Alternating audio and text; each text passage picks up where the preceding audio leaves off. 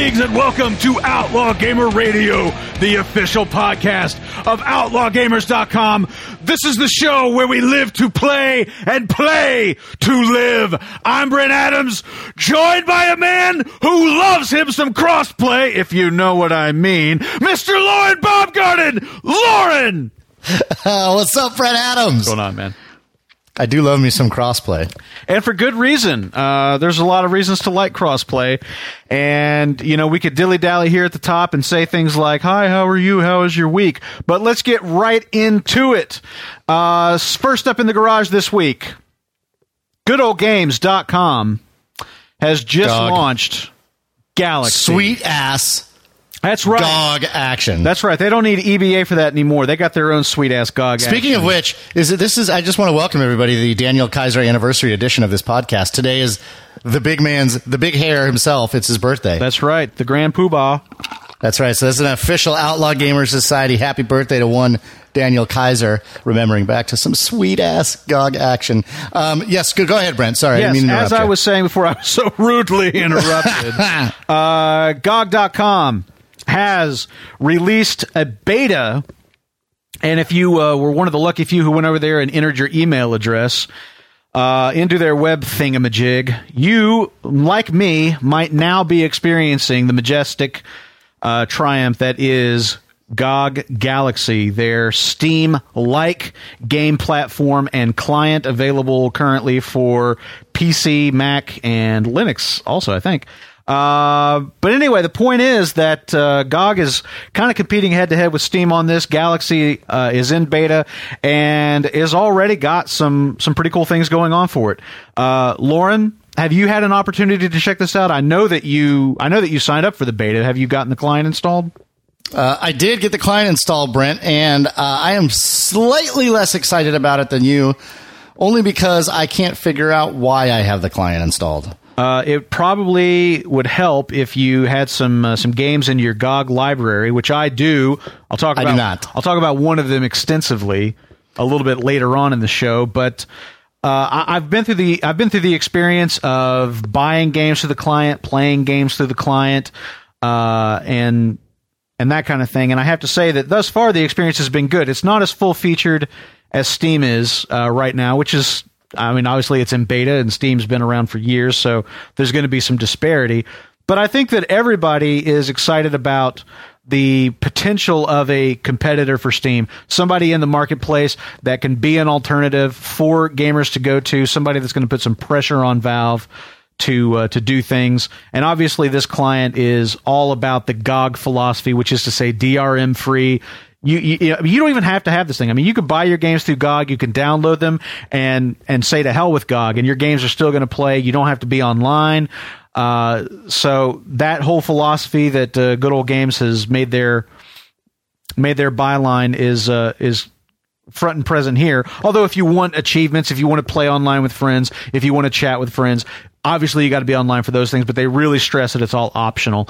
Another thing they have going on is that they have crossplay, and crossplay means that you're going to be able to play with other gamers in multiplayer games. Say that they have Steam for as an uh, as an example, you'll be able to play with them uh, through the games that you bought on GOG. So just because you bought your games on GOG doesn't mean you're going to be cut off from your from your Steam friends in terms of playing online.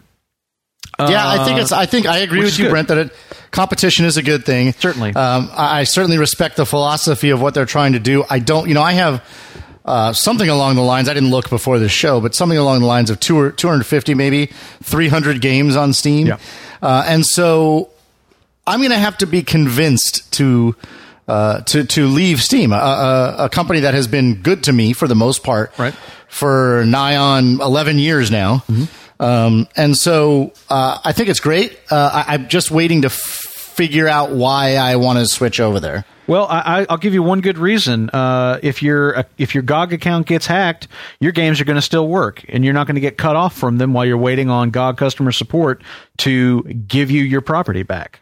Ooh, that happened to me. So you know that, that I mean maybe, So- maybe that's an extreme example. Maybe that doesn't happen to a lot of people, but there's one really clear case where if you and of course now that assumes that every game you they- own on Steam is available on GOG, which is not the case right now. Maybe it'll change, but there's one that's really one clear thing. case where it would have been beneficial.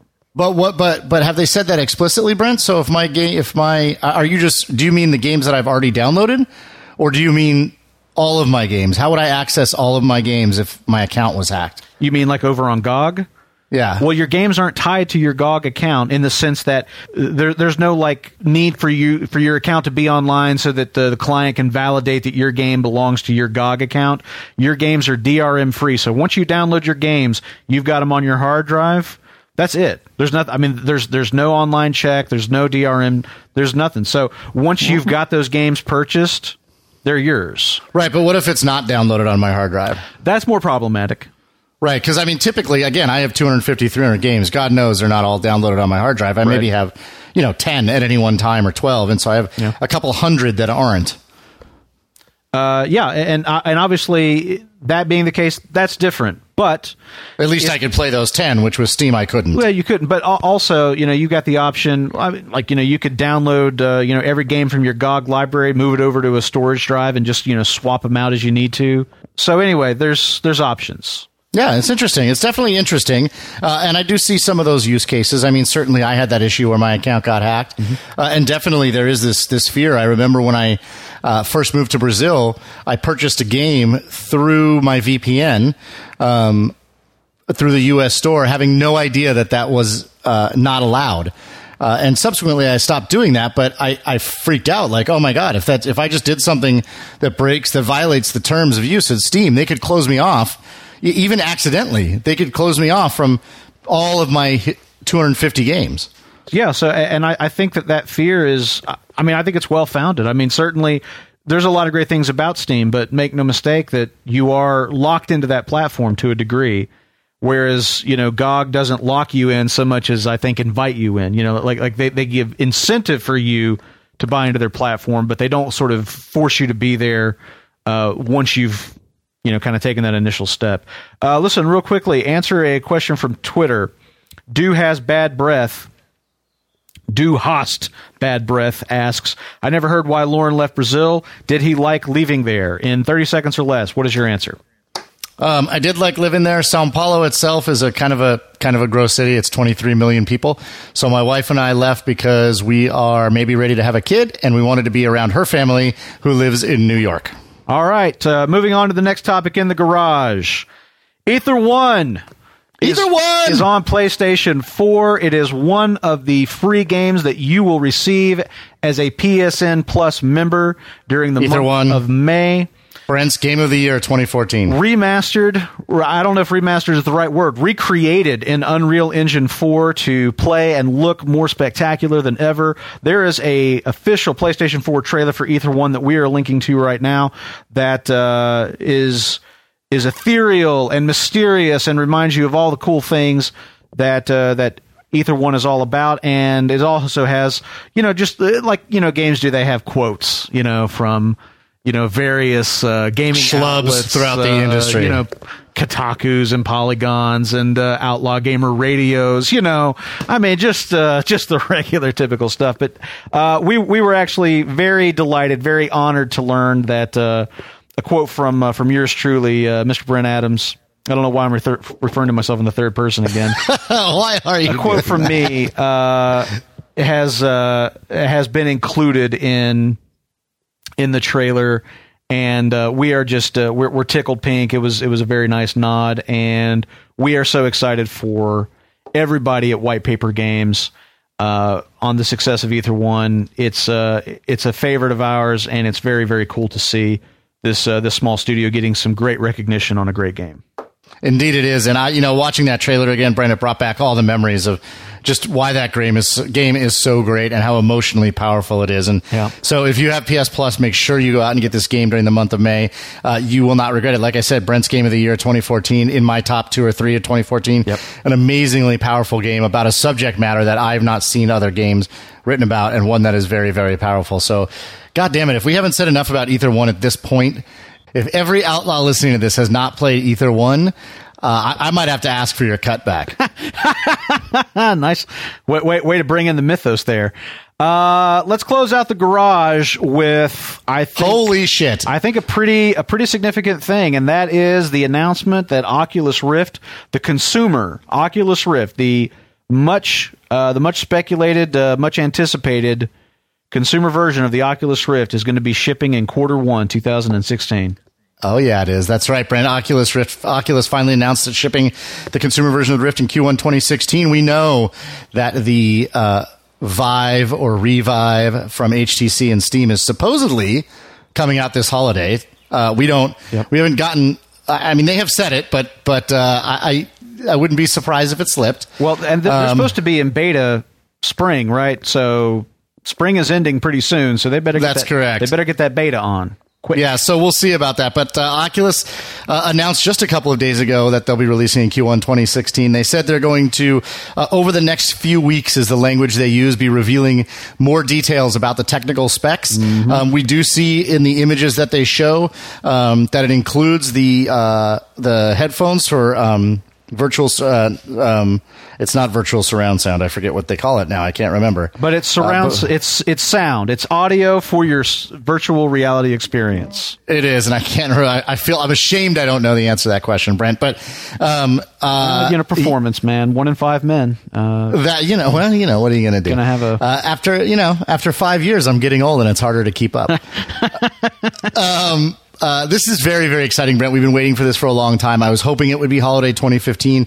Being so late in 2015, it does not surprise me. I'm just very happy to hear that it's Q1 2016, and I actually expect the device to come out in that time frame. I don't think, based on my experience uh, previously with Oculus, that they would be announcing this. Um, if- until if they they had a final sure. date. Yeah, and uh, I th- I will definitely, of course, be uh, pre-ordering this device uh, and purchasing it on day one. Uh, and I uh, will talk about this a little later. Uh, be- uh, because of that, I upgraded my video card. what did you uh, What did you upgrade to? Uh, we'll talk about that later. Okay, like you, I'll talk like about you it just later. said. That, that's exactly right. So anyway, uh, for my own part, I am also uh, I'm also pretty excited. As I said long ago, when you uh, when you backed Oculus and got the uh, the the uh, first dev kit, DK1, yeah. uh, I said that I wanted to wait for the consumer experience. I wanted to wait until they'd worked out all the kinks and, and all of that. And so uh, we're rapidly uh, coming up on that, uh, assuming that they, they meet this uh, this target window. And I it's very interesting to kind of be faced with it now in light of the fact that there's some competition out there. We we know that uh, that Steam is is planning something that they're going to be releasing. Obviously, we have uh, Project Morpheus for the PlayStation 4 that is. Um, that I'm sure we're going to be uh, finding out uh, more about that quite soon as well. I have to say that I think the thing that I really would like to see at this point, uh, the thing that would maybe maybe uh, help me make a decision, is to find out about the games. They they, they tease that a little bit, and they say that I think They next did. week we're going to start finding out about some of the applications and some of the games that uh, have been in development for Oculus Rift that uh, we can expect to see. And I'm very excited about that. I, I think that Indeed. adding Oculus support to existing games eh, definitely gives us an idea about what the What's possible. Yeah, exactly what the technology is able to do. But seeing things that have been designed from the start uh, to be virtual reality, I'm very, very curious about that kind of content. So I'm going to be watching this very closely as I kind of try to decide what I want to do. Whether the video card that I have now, whether the you know the 970 I just got is going to be capable of uh, of supporting VR in any meaningful way. The one other piece, Brent, that I think is uh, outstanding still for us to learn about are input devices. So, so hopefully we'll find out about all of this at E3. And Brent, it it won't be too much longer that I have to actually see you in reality. Yes, I also have been longing for the day when I no longer have to see you in actuality. Just think about just think about when we can do this show in VR and like our own like little virtual clubhouse, you know, that, that we create for ourselves in VR and like the outlaws can actually gather in the clubhouse and listen That's to the what I was going to say. and- We'll have we'll actually have them be able to sit around for recording sessions. Maybe I mean, I'm I'm not telling you it's going to happen next week, but it's going to happen next week. it could happen.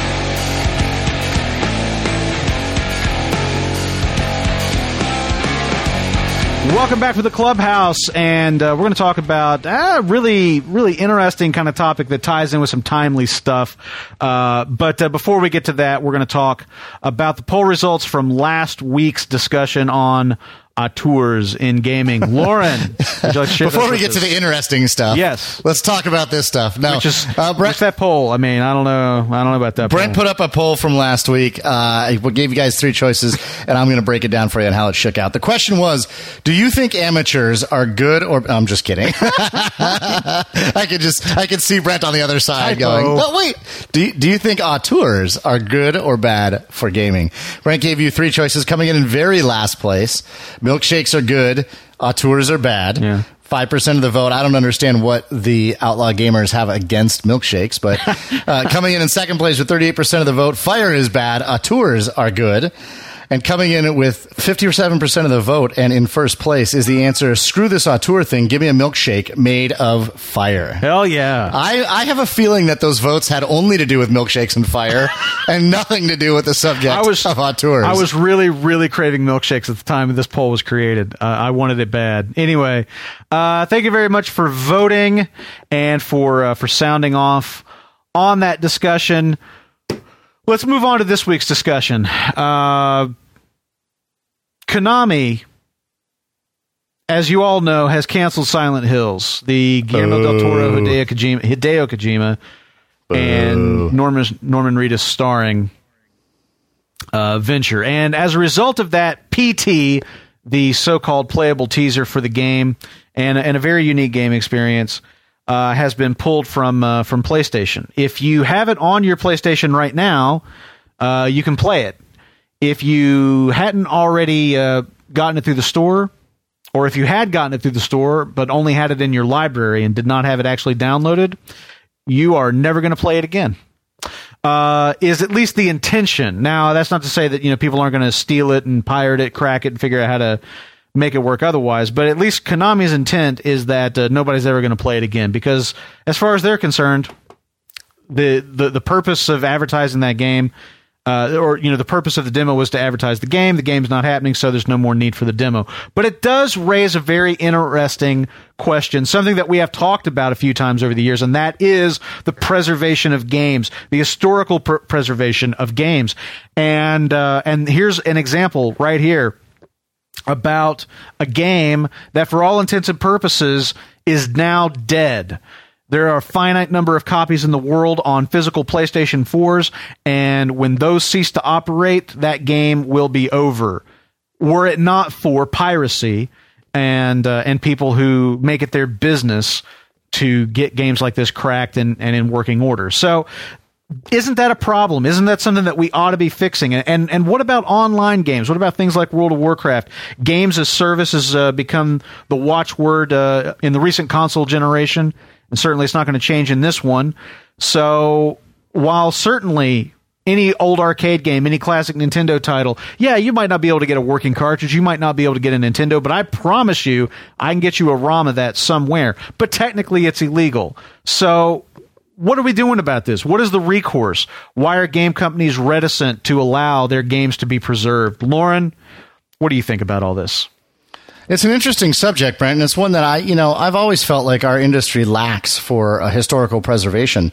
Um, even, even, I'll take that one step beyond just preservation, but also, um, uh, I, I would say historical perspective. I mean, I don't think they're certainly out there. You and I have talked many times. You and I at one point actually talked about doing uh, a multi-part documentary series about the history of video games, um, and, and there are um, history of video games type of books and documentaries out there, but they're few and far between. And uh, I, I think there are they are not robust to the degree which they could be, uh, particularly for an industry that is uh, as relevant as any entertainment medium in the history of humanity, uh, if, if not more so, because it's driving uh, uh, technology to a degree that I think even mediums like film uh, have never done. I mean, and I mean ubiquitous society-wide technology like computers, the internet, uh, virtual reality, augmented reality. This is stuff is all being born out of uh, video gaming. Yet there's uh, there's precious little.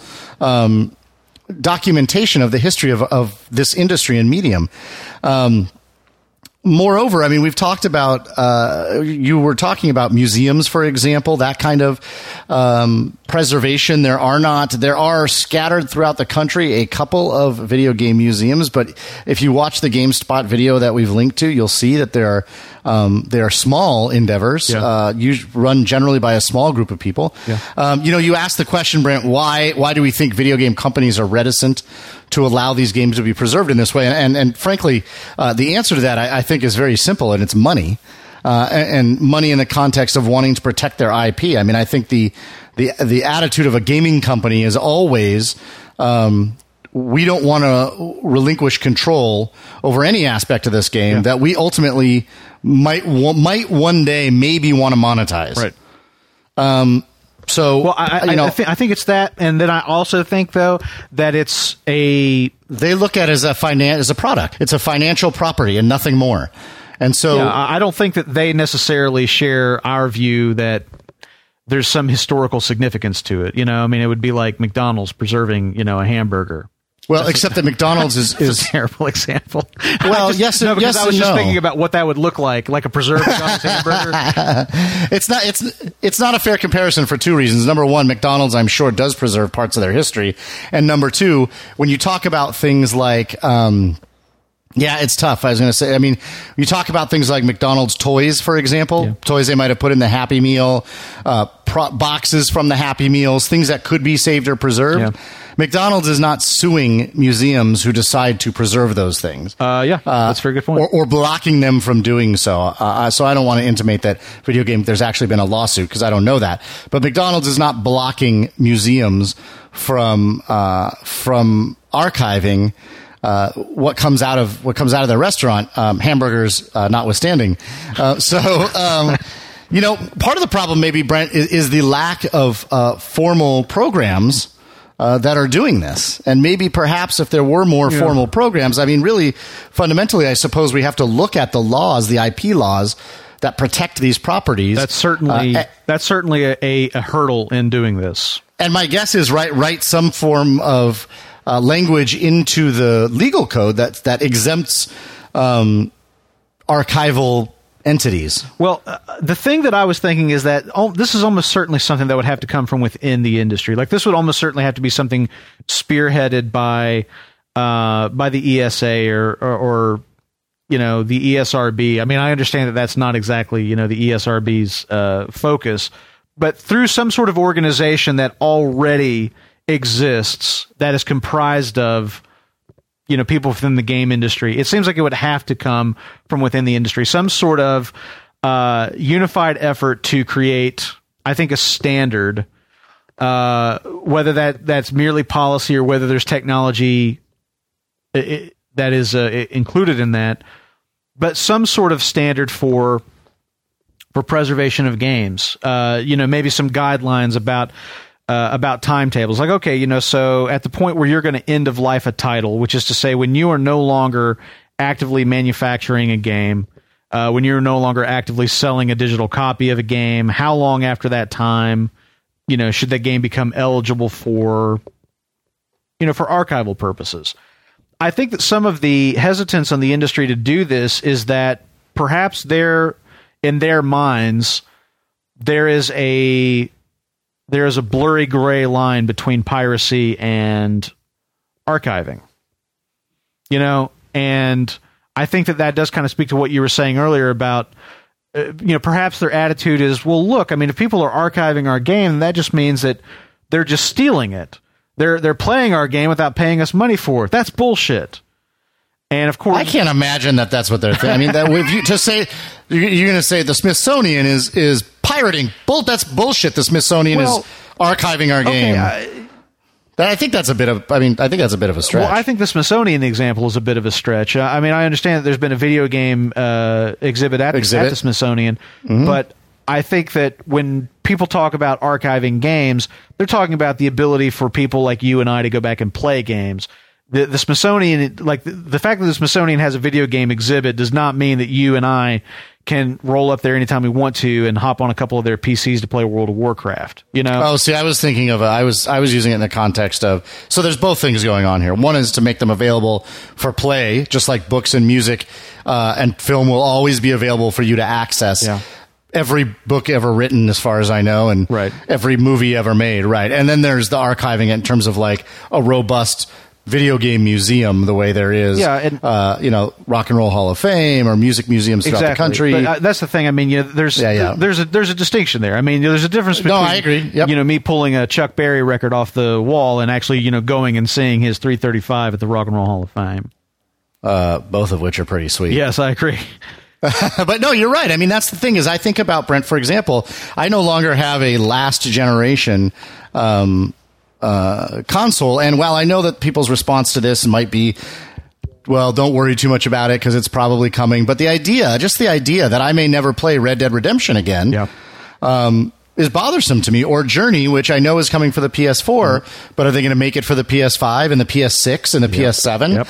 That's a game that I want to play with my child. I mean, that's a, um, and the idea that that I might never play Journey or Red Dead Redemption again uh, really bothers me. I agree. I mean, I'm Or that to do so, I have to get it from a pirated source. I'm keeping uh, I, I'm keeping an Xbox One. I don't know if you can see it behind me, but I've got my Xbox Elite right there, and I keep that in the house. And the only game that I have for that is Red Dead Redemption.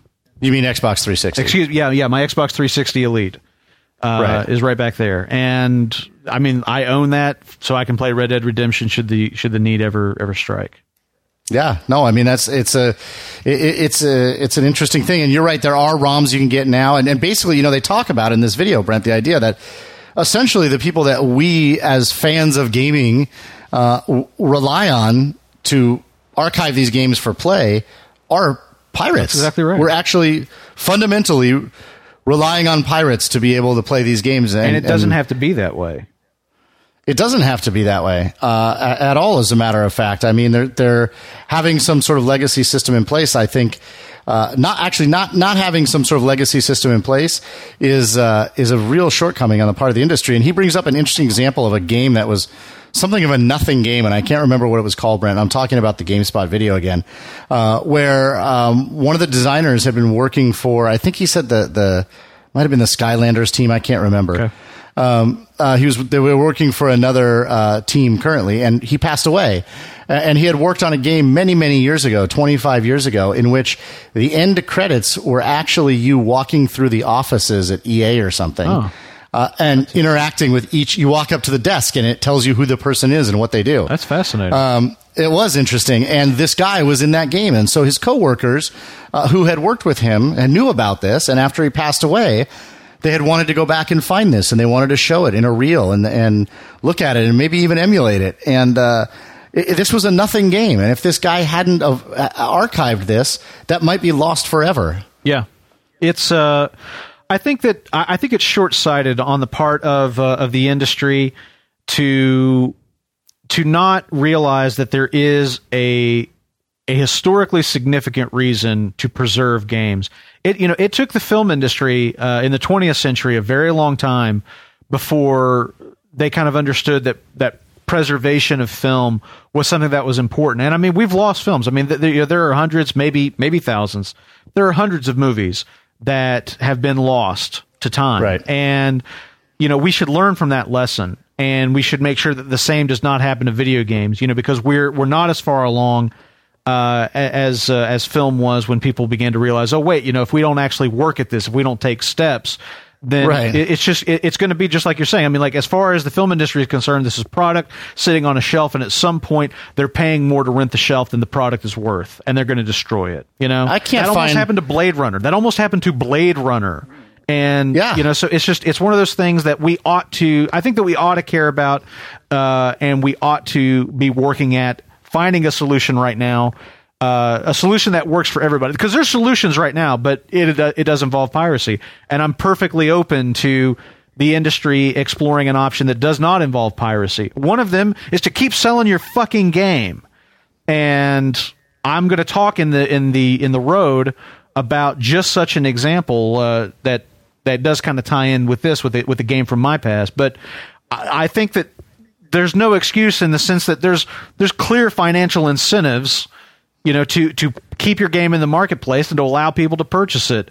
Well, with the exception of, of course, the online piece of it, because that requires maintaining exactly servers. right. Exactly what I was going to say, and that's the one thing that they're going to have to.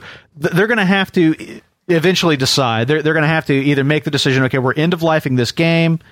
We're going to have to let people run private servers if there's going to be any kind of pres- preservation for it. I mean, that's the only solution in Yep. Or at like- least at least leave the tool right. The tools out there, so if somebody wanted to, at some point that they could and, Yeah. and legally make it accessible. And, and the example they use is a perfect example of World of Warcraft. You know, 50 years is a game that's just huge in our industry, and 50 years from now, no one will be able to play Yeah, it. Um, think about all of like the really historically significant, culturally significant, you know, like TV shows as an example that were on television before you and I were ever born. You know, things like Oh, yeah. you know All in the Family or uh, I, I'm trying to think of uh, like Good Times. not before I was born. Well, that's- well, you're, you are born. you're a little bit older than I am. Well, not before I was born well, either. think about something from the '60s, you know. But it, it- the honeymooners. yeah, I mean, but like think about those, you know, things that like really defined a, a particular era in history, or you know, whatever. If it weren't for syndication, uh, you and I would never have seen those things. And, and it's right. important to see those things. It's important, I think, to be able to to to to look at the art from from decades past because it is very informative. Uh, I think that the game industry needs to get out in front of this. There's no reason not to. There's no technical hurdle to making it happen. The only thing not making it happen is basically they're they're choosing to not make it happen, and that's not a good enough excuse. Well, or not necessarily choosing to not make it happen, but at the very least, not choosing to make it happen. I mean, they may they may not be making a conscious decision saying we don't want this to happen. Yeah, I know what you mean. But they may just not see it. uh, They may not even it may not even be on their radar, Right. or it may not be of enough value that they even want to look at it or address it. And I think they should realize. Uh, that it is of, of significant cultural value. I mean, for God's sakes, Brent, I can't even find a copy of Porky's anywhere now. and and how am I going to share that with my child?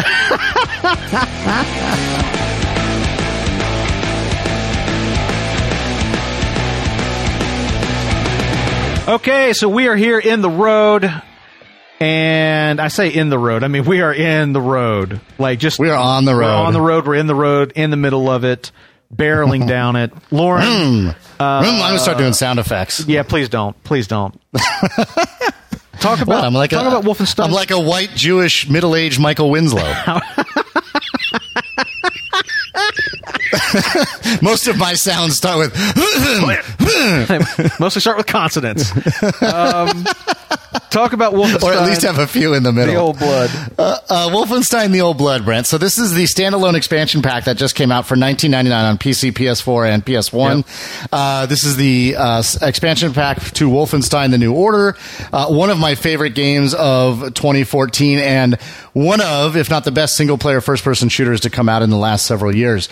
Uh, Wolfenstein: The Old Blood. Uh, from what I can tell, I've played about three hours of it now, and I, I am, uh, I think, on chapter four ish out of eight. Okay. So I'm guessing this is six to seven hours. Right Um, and it is fantastic, Brent. It is in every way. It is. It's fantastic. It continues to do so well what I thought the first one did, which was. Um, uh, pay homage to the classic first-person shooters of yore. Return to Castle Wolfenstein, Mm-hmm. and in this one, you actually return to Castle Wolfenstein. Um. But it pays homage in uh, not, not just in uh, tone, but also in mechanics and uh, level design to the days of yore, and it's fan- it's just wonderfully comfortable in that way. And for those of you that played first person shooters in the early 2000s, uh, you will recognize the difference in the feeling of this game mechanically when you play it. It will feel like something you haven't played in a while. Um, but uh, but uh, in addition to paying homage to the shooters of yore, they also do a fantastic job of updating it and making it uh, and polishing it and making it beautiful, making the mechanics more smooth, adding a couple of other different mechanics like dual wielding. Uh, not that that wasn't around back then, but I don't believe you could dual wield and return to Wolfenstein. I could be wrong. Um, maybe you could.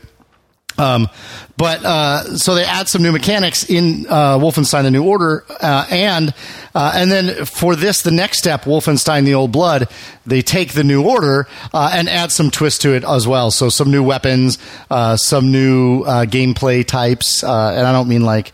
Um, you know, I don't want to give anything away because part of the fun of it is discovering uh, the new stuff. But there's new melee stuff, uh, new throwables, new weapons, along with the great story and the same harkening back. And It's just it's fantastic in every way, and I'm just thrilled to have another piece. And if you did not play the new order, I and you don't want to spend the money on the new order because you're unsure, I, I I stand as wholeheartedly behind uh, the old blood as I did the new order. And for twenty bucks, if you want to just check it out uh, to see if it's for you, I highly recommend it. Tons of fun. Very cool.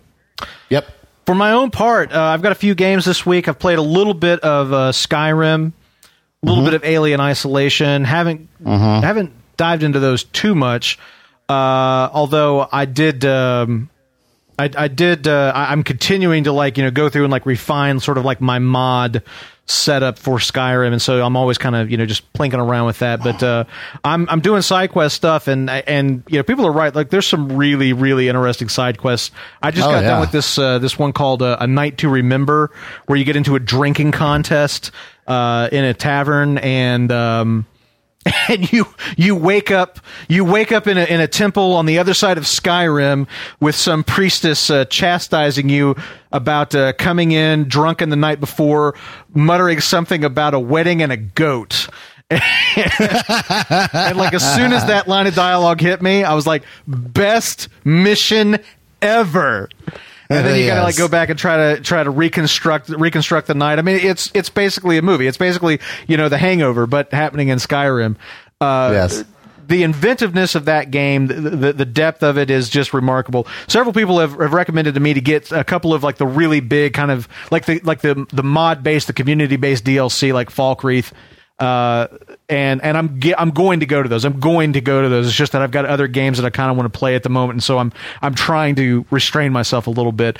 A little bit of Alien Isolation. Not much to report there. I'm still in the very very early stages uh, of that game, and uh, you know, just like I've just you know made it onto the uh, to the uh, the facility. I don't know, you know, the space station, whatever, where you're uh, where you kind of start the game, and already things are going wrong. But uh, nothing figure. nothing much to report there. All right. Uh, next up for me, Brent, is The Witcher 2. So, in preparation for The Witcher 3, um, which nobody's calling The Witcher 3, they're calling it The Witcher Wild Hunt. But in preparation for The Witcher Wild Hunt, I decided maybe I'll download The Witcher 2 again. You know, as I mentioned to you, of course, you know, I hooked up the computer to the television and started playing games using the controller. And I thought maybe The Witcher 2 will be more affable to me using the controller. And I was right. In fact, I found it less annoying and I found the combat significantly less annoying. You know, I was watching a lot of the, I was playing it with uh, mouse and keyboard uh, when I played it previously, and I was watching a lot of the stuff, uh, the Witcher 3 footage, and I thought, you know, the way that the, the, um, the the uh, the not the weapon wheel, but the but the throwables wheel and all that works. I, I think could work really well if you pulled it up with a trigger, and I, I just thought it might work really well with the controller. So I decided to try it, and in fact, it is better. And I found myself much more deft at the combat and getting through sections of that game that I wasn't able to get through before, that I struggled with before, uh, which is great. It also reminded me, however, Brent, and this doesn't cause me any worry uh, with regard to Witcher Three because they've actually talked about this, but it reminded me why I was so put off of that game to begin with. Um, and and one of the things that I I just couldn't, you know, that just really rubbed me the wrong way was when you start that game. I don't know. Did you? I, I don't remember. No. Did you play this game? I can't remember. Witcher Brent. two, no.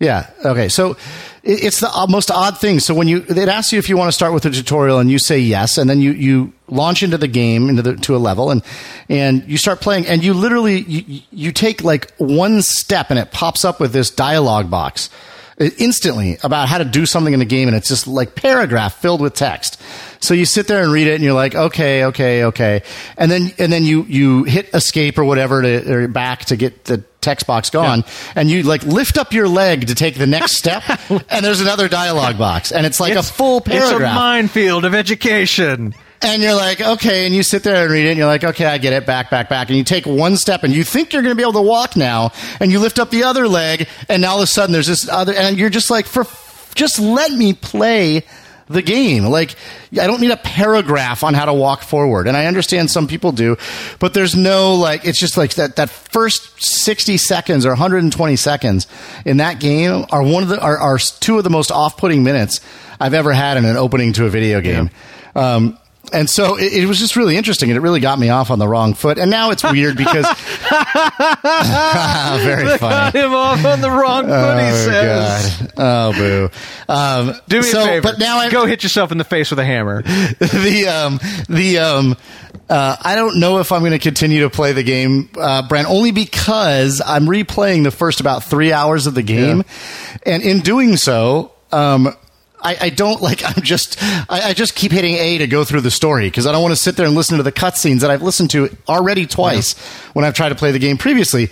But in doing that, I'm sort of removing myself from what is one of the major points of the game, which is the story. Like the whole thing. You you just ought to go watch some let's plays and be done with it. You know, it's like I, and I, you know what? no, no, no. I wanted to play it, but in all honesty, I think at this point I'm gonna. Uh, we're so close. We're a week away from The Witcher yeah. Three. Um, I, I, wasn't playing it because I felt like I needed to play it to to know the story. I was playing it because I needed some juice to hold me until the th- Witcher Three came out. I needed something in my veins, and so oh, well. uh, at this point we're close enough. I think I'm just going to give up on The Witcher Two. Uh, preload tonight. The Witcher 3 is available for preload. Tomorrow, Brent, I don't know if you know this, tomorrow, Tuesday morning, 7 a.m., I believe, is when the review embargo lifts for The Witcher 3 Wild Hunt. Uh, so uh, week uh, ahead of the game's release. Wow, it's that's right. It's it's. I think we're close enough that I'm going to delete The Witcher two and just move on to The Witcher three and yeah. uh, call it water under the bridge. That's cool. Well, I mean, I understand what you're saying about needing your game juice. I just think you're you're looking for it in all the wrong places um, I got plenty of game to play too. Because if uh, if you if you knew what was up, you'd be heading over to GOG.com, uh, maybe even through the Galaxy client, and you would be getting yourself some Star Trek 25th anniversary sweet ass action. Um, this is the game that I alluded to in the last really? section. This is this is the, the the game that I've been looking to preserve all these years. I have actually I've got copies of this game at at some point in the last 10 or 15 years, I, I, drug out my original game. I managed to find an old floppy drive and, uh, and I managed to load this thing up and, uh, and get it working with DOSBox. But anyway, I'm getting ahead of myself. Star Trek 25th Anniversary, one of my favorite games of all time, a classic adventure title on the PC by Interplay, my favorite PC developer of the 90s. And, um, this is a game I played ad nauseum when I was a kid. It was amazing graphically back in the day. A lot of colors, not so a lot of colors, not so much uh, in the way of pixels, but a lot of colors. Anyway, uh, Star Trek 25th Anniversary is this fascinating, fascinating game that was created as really just like a playable version of the show. Like each of the levels in the game is like an, an episode of the television series, and they're they're paced the same. They deal with a lot of the same uh, a lot of the same themes, a lot of the same particulars. Like the first mission in the game, you go to a planet of colonists uh, that are part of a religious sect that are saying we are being attacked by demons. And uh, and you know, so the Federation is sending you there to assess the situation, find out what's going on. Well, it turns out it's not demons. It turns out that there is a machine that is guarding something on this planet, and the machine conjures whatever your greatest fear is. And of course, for these religious people, it's um, it's it's demons, and of course for Kirk, it's STDs. No, I'm kidding. It's Klingons, and um, and so, but anyway, the point is that there is a reasonable explanation. You know, this is a theme that you saw in Star Trek a lot. You know, sort of rationale over irrational, and uh, and you know, you you play through the mission. There's problem solving. You got to talk to people. You got to pick things up and figure out where to use them, and all that stuff that you would expect from adventure gaming. And you get to the end of the episode, you're given a uh, you're given like an evaluation by the admiral that you're reporting to, and then there's like cool little banter between Kirk and Spock and McCoy on the bridge, just like at the end of a classic Trek episode. The, the people who put this together were they were so they were so particular about sort of recreating all of those little beats that made the show great. It's actually one of the best examples of of a, a video game that you know that's uh, tied into an existing property and it's kind of paying homage to it. It's actually one of the best examples of that that's ever been. It's a very very fun game. There was also a sequel to it called Judgment Rites. uh, both really great in terms of puzzles and gameplay and everything. Uh, they were on sale, I think, for like five six bucks, something like that at GOG. I, I, think they'll be coming to Steam eventually, but they were at GOG first, so I went ahead and got those, and that's what I've been uh, kind of using the the Galaxy client to to play around with and to play those games.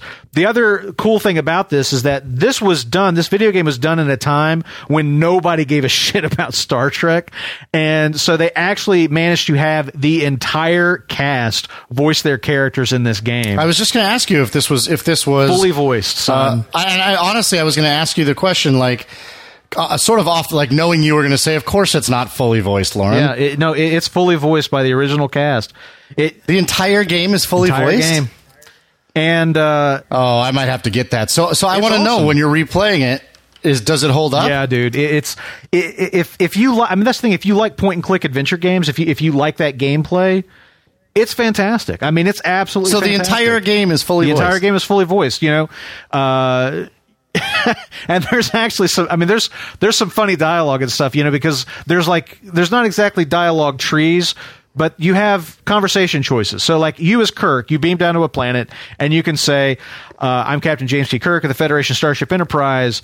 Uh, we understand that you're having uh, some difficulty. We're here to help." Or the other option is, "So I hear you're seeing demons." Wink, wink, nudge, nudge. You know, uh, you know, like you could be like really kind of snarky. You can talk down to people you have those options and so you know shatner's like doing all of those dialogue choices and some of Oh, dude, it's that- really funny i mean like you, you know even if you don't uh, even if you don't choose that one to go with in game it's really funny to listen to all the options that are available That might be. That might be. So, I, you know, I struggle. I was looking at the game eh, because I had never seen it. and I looked it up, and I struggle. I don't. The graphics don't bother me necessarily, Right. but when there's no voice and it's just a text adventure, that I'm kind of not personally interested No, in. you, should you should totally check it out and the th- and the, the stupid And did thing you- is, but you said- the the Yeah. other voice acting like the other characters in the game they're not bad they're really not bad i mean particularly given how bad some of the voice acting was in games in the 90s uh, it's it's very very passable some of it even borders on good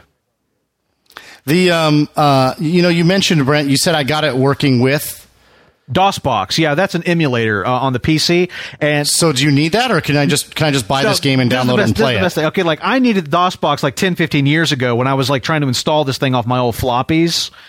Um, the the CD-ROM version was the one that had the full voices. I didn't I, like that was not the one that I owned.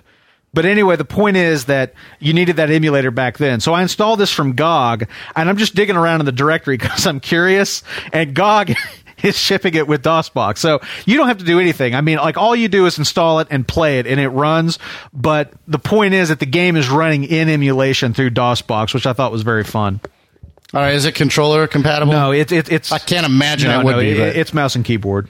I don't care, but that's I. I may have to pick this up for five ninety nine. dude it's it's righteous it's so righteous it's one of my That's awesome. i mean this is one of the first games i ever played that i truly fell in love with That's it's awesome. great to be dude. playing it again and i can play it on my macbook i can play it on my fucking computer it's it's great Right. all right That's awesome. sorry to take so long with that That's okay. Last up in the game in the road, Brent is uh, I downloaded and played the Talos Principle. It went on sale actually with the Humble Bundle. Is oh by the way, uh, having its spring sale. It's I believe 14 days long. It changes every day at I believe 1 p.m. Eastern time.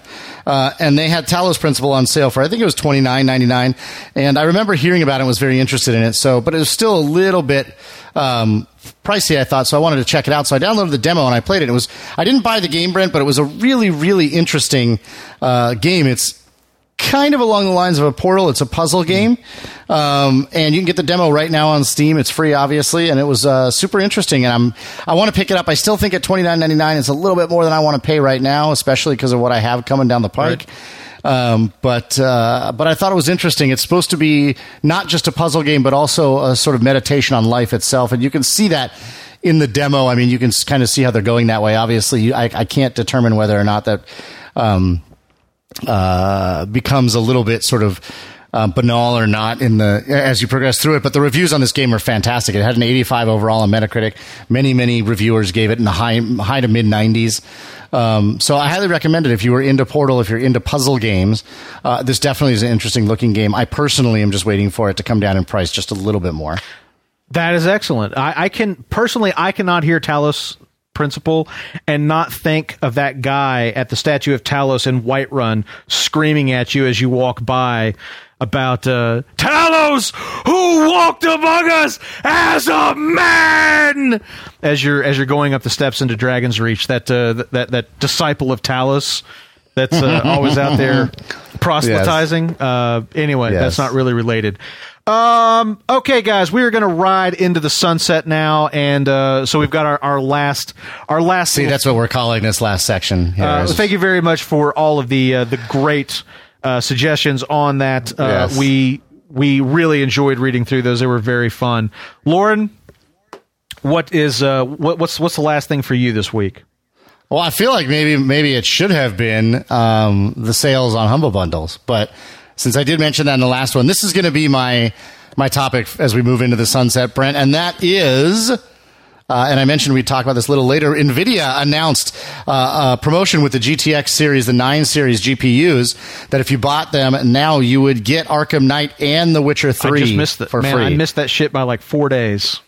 Arkham Knight and The Witcher 3. Yeah. So, Brent, with that in mind, with the advent of the upcoming release of the Oculus Rift, and of course, you know, those two games coming out, and I already own both of those two Yes. games, I decided to purchase myself a new video card, and I picked up an NVIDIA GTX 970 from Gigabyte. What do you know? It's a, it's a four gig card. It's gotten a, a gigabyte has theirs overclocked to uh, an eleven. I think it's eleven seventy eight hertz base base overclock. Uh, so that's what it is upon arrival, and it can go up to somewhere in the 13s, uh, making it you know not too far below the old 980. But um, I do know that the Oculus Rifts that were being run at uh, the last demo, I can't remember what it was, GDC or something like that, where they were running on 980s, uh, single 980s. Uh, but I'm sure that the 970 will do just fine, at least uh, for now. Uh, with regard to VR, so I've got a 970 Brent. It came in the mail uh, just today. I picked it up about an hour Show ago. It show is me. sitting right now. It is waiting to be installed. Um, but unfortunately, I have to go get an air conditioner before I can install it because being able to sleep is slightly more important. yeah, I don't disagree with you on that. I, I like both. I like I like really uh, awesome video cards, and I also like air conditioning. So Well, my video card will benefit from the air conditioner It as well. But yeah, so very soon here, I will be uh, installing today or tomorrow. I will be installing my new GTX 970, which I'm very excited Congratulations. about, and pulling out the old. Uh, I'm upgrading from an AMD 7950, which I'll uh, then turn around and sell, hopefully for somewhere in the neighborhood of about 175 Uh, bucks. yeah, I, I'm I'm hoping to get something like that for my uh, my old one too. But uh, yeah, man, that's cool. So we're both uh, we're both rolling 970 uh, heavy here. We ought to. That's right. I'm- we- I'm, like, uh, we I'm we excited need, like, about it. like if if we had actual cuts, we would have like a 970 patch. That's exactly right. Straight from the 970, which is Colorado Springs, Colorado, by the way, not a particularly badass zip code. but, Anyway. uh, area code, I mean. So if you're interested, you're looking to buy a new graphics card, now might be the time for you, and you can pick up Arkham Knight and The Witcher 3 for free. This runs until June 1st. All right, uh, the thing that I want to talk about as we ride into the sunset is, uh, and you probably are already aware of this, uh, Castlevania has got a successor. It is called Bloodstained, and uh, there's a Kickstarter right now in much the same way. Uh, that uh, that Mighty Number Nine is sort of the crowd-funded successor to Mega Man. Bloodstain is the uh, is the crowd-funded successor to Castlevania from producer uh, Koji Igarashi, and uh, Polygon has got a, a cool like they they just went around with Igarashi for a, a day or two and they interviewed him extensively about the game and the campaign and Polygon's got a write up on that that's very cool. I'm linking to an article that does link to that interview, but the the main point of this article is that the uh, Kickstarter for Bloodstained was five hundred thousand dollars. They did that in less than a day, so they're they've succeeded at this point. And there's a very interesting part of that interview where uh, Igarashi talks about how he had funding in place to bring the game to multiple platforms PC, Mac, Linux, Xbox One, PlayStation 4, but that the investors needed to be convinced that there was demand for it. And he says, "Well, we'll do a crowdfunding campaign." And uh, you'll see that you know there's a lot of people out there that want to play this kind of game, and so they did the crowdfunding campaign. And I think at this point we can declare that uh, a successful way of convincing your investors that people want to play uh, the game. Bloodstained sounds very cool. It's going to be uh, very much in the vein of, of Castlevania. Uh, definitely awesome 2D sprite artwork and um, exploration and and uh, of course uh, lots of cool weapons and, and all that kind of stuff. You can read more about that. I won't uh, I won't take up your time with it, but it looks cool. Congratulations to uh, Igarashi and everybody who is uh, working on Bloodstain, and I'm anxious to uh, I'm anxious to see where things go from here. That's awesome, man. Uh, I think that uh, it's about time we put out on the Kickstarter for our game to prove to everybody Obviously, what a great What a great idea! that uh, that that 2D side-scrolling brawler that we've been uh, we've been talking about doing all these years. Yes, with with uh, Woody Allen as the lead character and Nebuchadnezzar Jewish. But that's the thing; it's a buddy thing. It's Denis Leary and Woody Allen. that would actually be absolutely awesome. I agree. uh, all right, Brent. With that, we're going to call it the end of yet another incredible show. And as usual, we want you guys to comment on everything we talked about, whether it's Bloodstained or the promotion from NVIDIA. Of course, the games we talked about while we were riding on the road Talos Principle, Star Trek the 25th Anniversary, Witcher 2, Skyrim, Alien Isolation, Wolfenstein the Old Blood. The topic while we were hanging out in the clubhouse this week uh, about the preservation of video games, both from an archival standpoint vis a vis museums and also the access for gamers to continue, continue to play them over time. And then when we were out in the garage, we talked a little bit about the Rift shipping in Q1 2016, Ether 1, the trailer for PlayStation 4, and the fact that it is available as a PlayStation Plus download for the month of May, and GOG's announcement of GOG Galaxy. Make sure you check that out. Comment on these topics and anything related to gaming. As usual, he is Brent Adams. I am Lauren Baumgart. And remember, you don't stop playing because you get old. You get old because you stop playing.